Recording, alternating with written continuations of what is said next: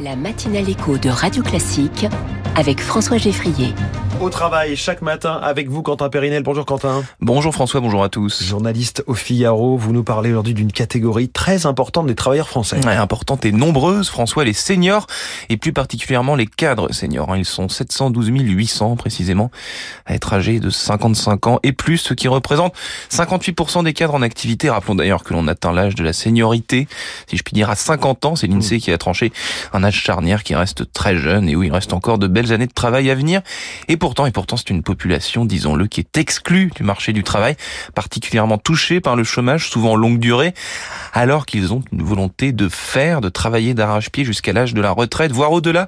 Il faut dépasser cette notion de l'âge qui stigmatise et ne veut pas dire grand-chose. Il faut sauver le soldat senior, en somme. Alors, comment dépasser ces clichés et surtout comment changer de regard? Un objectif louable, en effet, François. Eh bien, une poignée de semaines après l'entrée en vigueur de la réforme des retraites et alors qu'une négociation interprofessionnelle sur l'emploi des seniors se profile à grands pas, l'APEC apporte sa contribution au débat par une campagne d'affichage, une publication inédite et un événement un événement Élan Senior qui a réuni fin septembre à Paris tous les numéros 1 des organisations syndicales et patronales, le ministre du Travail, du plein emploi et de l'insertion, des experts et des témoignages d'entreprises afin de casser les clichés.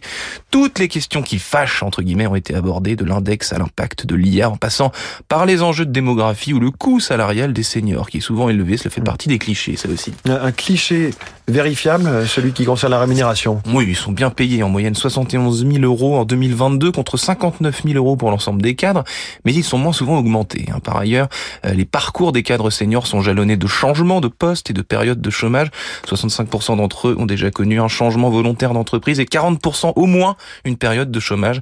Pour 76% des cadres seniors, il serait difficile de retrouver un poste équivalent en cas de changement d'entreprise ou de perte de leur emploi. Dédramatisons l'âge, François, peu importe l'âge, les compétences, elles ne mentent pas. Ce propos de Charles Peggy pour terminer. 40 ans est un âge terrible car c'est l'âge où nous devenons ce que nous sommes. Et ce qui est fabuleux, c'est que ça marche avec n'importe quel âge. Oui, c'est vrai, on pourrait dire ça aussi à 7 ans, l'âge de raison et tout ça. Exactement.